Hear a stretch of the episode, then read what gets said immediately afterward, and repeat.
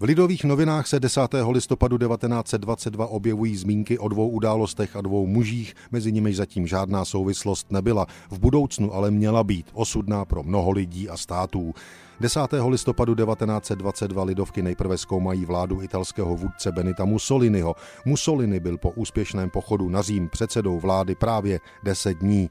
Nic se nestalo, stojí v titulku na první straně lidovek před stolety. V Itálii, jak vtipně vystihl francouzský žurnalista a po něm to opakují noviny italské, může se snad mluvit i o převratu, ale sotva o státním převratu, vždyť stát tu již tak dávno neexistoval, totiž svrchovaná moc, která by vládla a rozhodovala.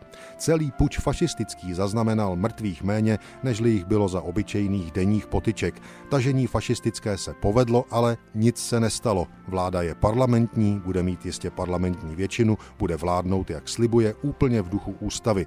Jak to vlastně dopadne, je zvědav celý svět a jsou zvědavi s různými pocity i všichni Italové.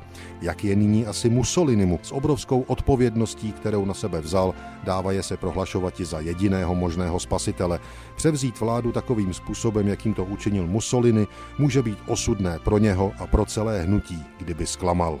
Upozorňují lidové noviny 10. listopadu 1922 a úplnou náhodou se ve stejný den v bavorském Mnichově konala schůze národních socialistů pod vedením muže, pro kterého je v této chvíli Mussolini ještě velkým vzorem. Osud mají mít velmi podobný. Na schůzi mnichovských národních socialistů jejich vůdce Hitler tvrdil, že na jeho hlavu byla vypsána prémie 3 milionů. V souvislosti s tímto tvrzením vyzýval účastníky schůze, aby se přihlásili k národně socialistické útočné skupině. Nechť se přihlásí jen ti, kteří chtějí poslouchat a jsou ochotni případně jíti i na smrt, musí-li to býti. Účastníci schůze, kteří se nechtěli přihlásit, museli opustit dvoranu. Rovněž i zástupci tisku museli schůzi opustit. Pak konala se zvláštní parlamentní schůze útočných skupin, na níž promluvil Hitler. Thank you.